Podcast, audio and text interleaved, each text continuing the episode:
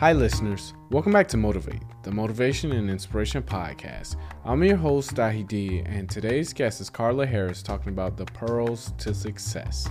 Today's episode is a constant reminder that whatever you're given, whoever you are, and whatever you aspire to be is all left up to you. You decide on where you go in life, and all you have to do is figure out the keys to get there. That's it for me today. Thank you all for listening. I hope you enjoyed today's episode.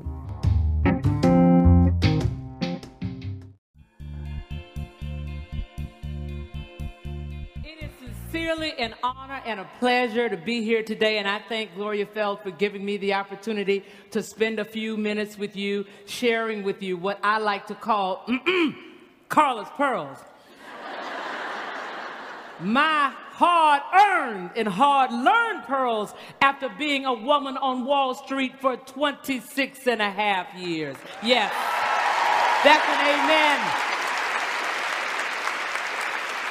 I dare say that I have learned a few things about not only surviving, but more importantly, thriving in the seat that you sit in or the seat that you aspire to sit in. And that's what the pearls are all about. I had the privilege of writing a book in 2009 called Expect to Win. And since then, I've had the privilege of speaking all over the world about the pearls. And over and over and over, people ask me all the time, why did you write this book? Why are you so honest about everything that happened in your career? And I will tell you why. When I walked out of the lauded halls of Harvard undergrad and Harvard Business School, I embraced this whole concept of a meritocracy. Success was merely a function of how smart you were and how hard you worked. Yet, when I started my career, it didn't quite work out that way. you see, I thought I was pretty smart. Harvard undergrad, magna cum laude, Harvard Business School. Pretty smart, huh? I'm from the South, so I knew there are very few of those boys that could outwork me. Yet, the combination of the two did not equal maximizing my success. So I had to ask myself, what's missing in this success equation? And being the anal person that I am, I went to the dictionary and I looked up the word meritocracy. And I don't care whose dictionary you go to. If you look up the word meritocracy, you will see the word objective somewhere in that definition. Yet, in all of our evaluative equations, there is a human element. And if there is a human element, by definition, it is subjective. It cannot be 100% meritocratic. So, what are some of those other things that influenced your success equation? And that's what the pearls are all about. So, tonight, I'm going to leave you with three of the pearls and expect to win. We're going to talk about the power of authenticity. We're going to talk about fear and the importance of taking risks. And we're going to talk about relationships as a part of that, especially the sponsor relationship. And then finally, we will talk about one of the most important pearls, and that is perception is the co pilot to reality. How people perceive you will directly impact how they deal with you. The power of authenticity. You are your own competitive advantage. Nobody can be you the way that you can be you.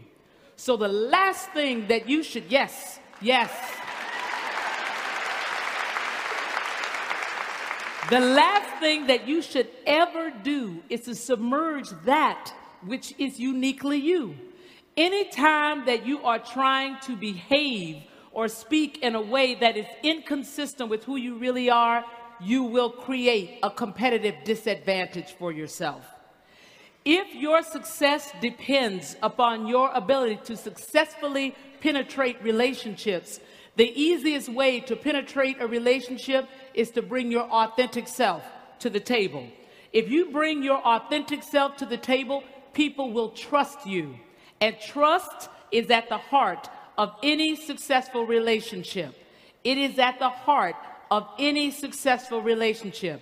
As quiet as it's kept, most people are not comfortable in their own skin. So when they see someone who is comfortable and confident in their own skin, they will gravitate towards you. They want some of that. That was a very interesting lesson for me to learn. When I first started in this business, I didn't want anybody to talk about the fact that I was a singer. I wanted to be known as a no nonsense, hard driving, analytical, quantitative investment banker. I'm not here to sing and dance, boys. Let's not get it twisted. I didn't want anybody to talk about that until I saw the client reaction. My colleagues would often go into a pitch with me and say, Oh, this is Carla Harris, our capital markets banker. But what you really ought to know about Carla is that she's an amazing gospel singer. She's done three CDs, four sold out concerts at Carnegie Hall, and blah, blah, blah, blah, blah. And there I was, rolling my eyes until I saw the client reaction. Oh, you're a singer. Oh, I so admire people who can sing. I personally love to sing, but my family will only let me sing in the shower. And and maybe you could talk to my daughter about how she can integrate her love of the arts and her academics and blah, blah, blah. And there we were having a 15 minute meeting before the meeting. Are you with me? Take the lead. So when I sat down to pitch, they heard me with a different ear. They saw me through a different lens. I naturally differentiated myself from the other five bankers that would come in there and pitch that same IPO that afternoon because Carla Harris, the singer, was allowed to be in the room with Carla Harris, the banker. So anytime I walk into a new situation today, I bring Carla Harris, the investment banker, Carla Harris, the investment manager, Carla Harris, the prayer warrior, Carla Harris, the singer, Carla Harris, the writer, Carla Harris, the speaker, Carla Harris, the golfer, Carla Harris, the football fan. I bring all those Carlas to the table. Because I don't know which Carla will be the one that will connect and will allow me to own that relationship in a proprietary way. The second pearl I want to leave you with tonight is if you consider yourself a leader in the 21st century, you must be comfortable taking risks. You must be comfortable taking risks. 15 years ago, you could create a competitive differential for yourself in the marketplace if you had information that other people didn't have. But today, information is a commodity. So the only way that you can differentiate yourself is to show that you are comfortable taking risks. But interestingly enough, as we have been in the economic environment that we have been in for the last five or six years, and I've traveled around the country, all I've heard from people is keep your head down, keep your head down, don't rock the boat. You know, 8% unemployment, now 6.6% unemployment. We're having our third reduction in force. We are restructuring again. Just keep your head down will take the lead, Arizona. I'm here to tell you that keeping your head down will not keep you from getting shot.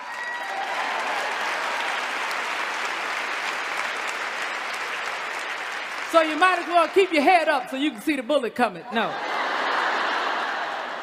I say that in jest because what I'm really trying to tell you is that when we are in environments like we have been in for the last five or six years and everybody else is besieged with fear and everybody else is ducking, you have clear vision. You have clear vision to see the opportunity. This is exactly the kind of environment where you can markedly accelerate your success no matter what kind of organization you are in. This is exactly the time to say, oh, I know that we're trying to maintain our profitability. I have two thoughts about how we should do that. I know we're trying to cut costs. I have three ideas about how we should do that. I know we now have two people doing the same job that eight people were doing. That sounds like a process redesign. I'd like to take that on. Translation to management, boy, she's not worried about the layoffs. He's not worried about losing his job. She's trying to put points on the board. He's trying to move the ball down the field. He, she is a keeper. The issue with keeping your head down is that you submerge your voice, and your voice is at the heart of your power. And if you submerge your voice, you will become irrelevant. And if you become irrelevant, you will put a big target on the front and a big target on the back. But when I ask myself why we don't take more risks, the only thing that I can come up with is that we're scared. we're just scared. It's fear. And take the lead, Arizona, hear me clearly. Fear has no place in your success equation. Fear has no place in your success equation. Can I hear you say it? Fear has no place in my success equation. And anytime I feel it creeping up the back of my neck, I remind myself of that old saying fear is just false evidence of things appearing real. it's really not there. Because what's the worst that can happen if you take a risk and it doesn't work out? So you fail. But guess what? Failure always brings you a gift. And that gift is called experience. Now you know how to do it better. Now you know how to do it differently. Now you know how to do it successfully. At the margin, it is always worth taking the risk. And if you are shown a new opportunity, as many of us will be in these kinds of economic times, and you're not sure whether or not you should take the risk to maximize your success, ask yourself three questions. Will the new thing give you skills and experiences that you would not get if you stayed in your current seat another 12 months? Second question Will the new thing expose you to people, relationships, and networks that you would not get if you stayed in your current seat another 12 months? And the third question is Will the new thing create new branches on your personal decision tree of opportunity, i.e., you could go off and do some other things that you wouldn't have been able to do if you stayed in your current seat another 12 months. If the answer to all three of those questions is yes, you should absolutely take the risk. The last pearl that I want to leave you with is the perception pearl. It is the most important thing that I learned after two and a half decades on the street that will absolutely impact your ability to maximize your success in the seat that you're sitting in or the seat that you aspire to sit in. Perception is the co pilot to reality. How people perceive you will directly impact how they deal with you. And it's important that if you want to maximize your success, you should understand the perception that exists about you in the marketplace. What lens are they looking through? when they are looking at you. And if you want to maximize your success in the seat that you're sitting in or the seat that you aspire to sit in, it is imperative that you understand the adjectives that are associated with success for the seat that you're sitting in or the seat that you aspire to sit in. If you would like to manage a large group of people, but you are not perceived as being motivational, inspirational, and organized, it doesn't matter that you can. It doesn't even matter that you did. You won't get the opportunity to do that if you are not perceived as such. If you would like to manage a large P&L, but you are not perceived as being analytical, quantitative, strategic, doesn't matter that you can, doesn't even matter that you did. You won't get the opportunity to do that if you are not perceived as such. So when I say this to people, they say to me all the time, well, Carla, I am who I am. I can't make anybody think about me in a certain way. If you remember nothing else about our time together tonight, remember that you can train people to think about you in the way that you want them to think about you. And how do you do that? You pick three adjectives that you would like people to use to describe you when you are not in the room. And why do I say when you're not in the room? It's because all of the important decisions about your career will be made when you are not in the room. Compensation decisions will be made when you're not in the room. Promotion decisions will be made when you're not in the room. And new assignments will be given out when you are not in the room. So, how do you want people to describe you when you're not in the room?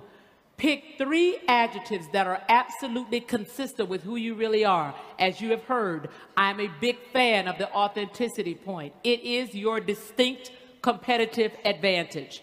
So pick three adjectives that are consistent with who you really are. However, pick three adjectives that are valued in that organization. And if you don't know what's valued in that organization, you can go to the organization's website. There isn't an organization today that doesn't describe itself or its values on its website. And if they don't, think about what they told you when they hired you. Oh, Jill, we hired you for the following two reasons. Oh, Mary, you beat out these three candidates for these three reasons. They told you then what they valued about you. So the trick is to continue to improve upon that which they value. The three adjectives that are consistent with who you really are, the three adjectives that are valued in that organization, where they intersect is how you must behave consistently if you want to train people to think about you in a certain way. Consistent behavior around those three adjectives.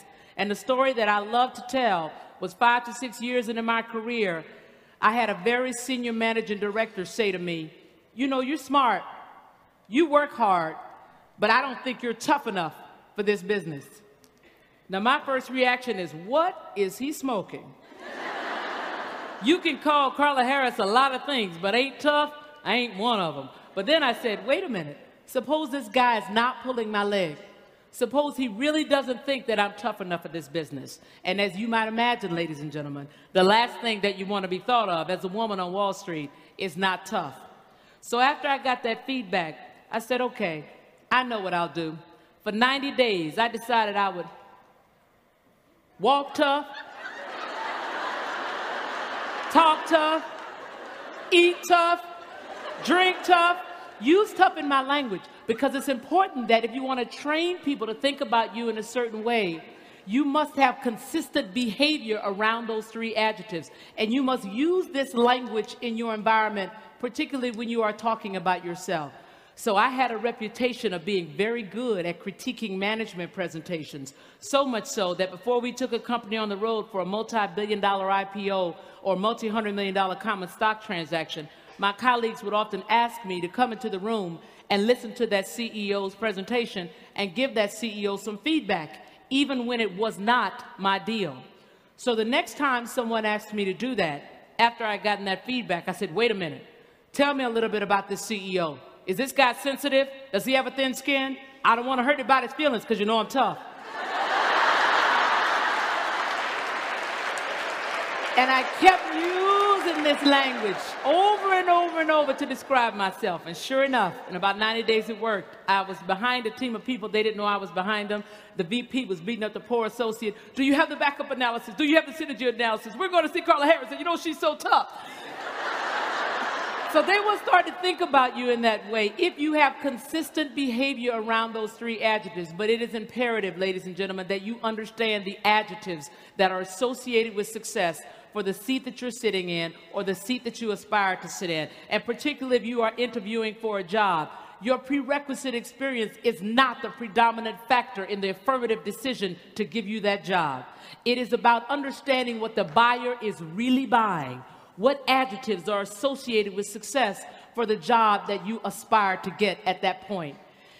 Every class that you have had, every relationship that you have or you have had, and every experience that you have had has uniquely informed your ability to maximize your success in the seat that you're sitting in or the seat that you aspire to sit in. It is about having an expect to win mentality.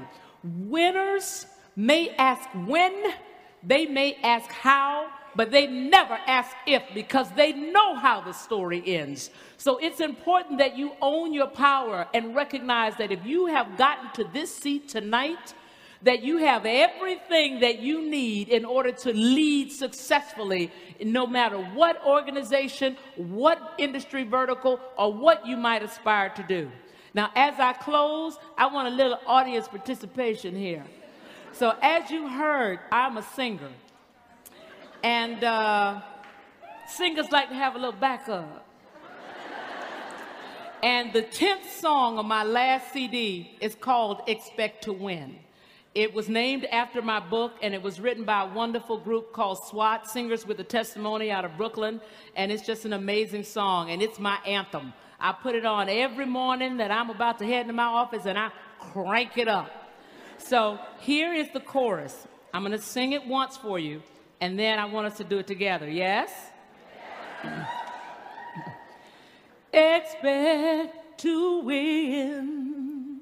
No matter what you're up against, don't give up, don't give in. Oh, yes, you can. Not fear, but faith will win the race. Don't give up, don't give in. Expect to win.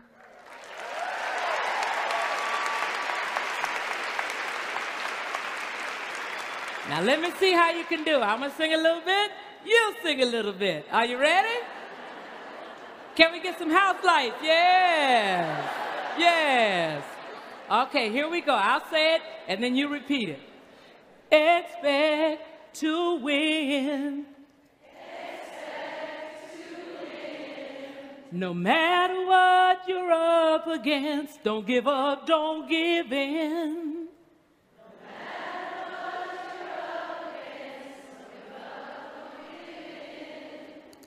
Oh, yes, you can.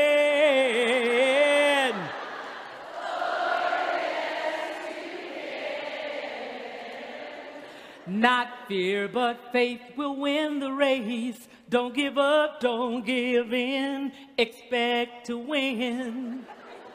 Okay, let's do a little bit. All right, let's go this way. Not fear, but faith. We'll win the race. Don't give up. Don't give in. Expect to win. You. Take the lead, Arizona. Yes.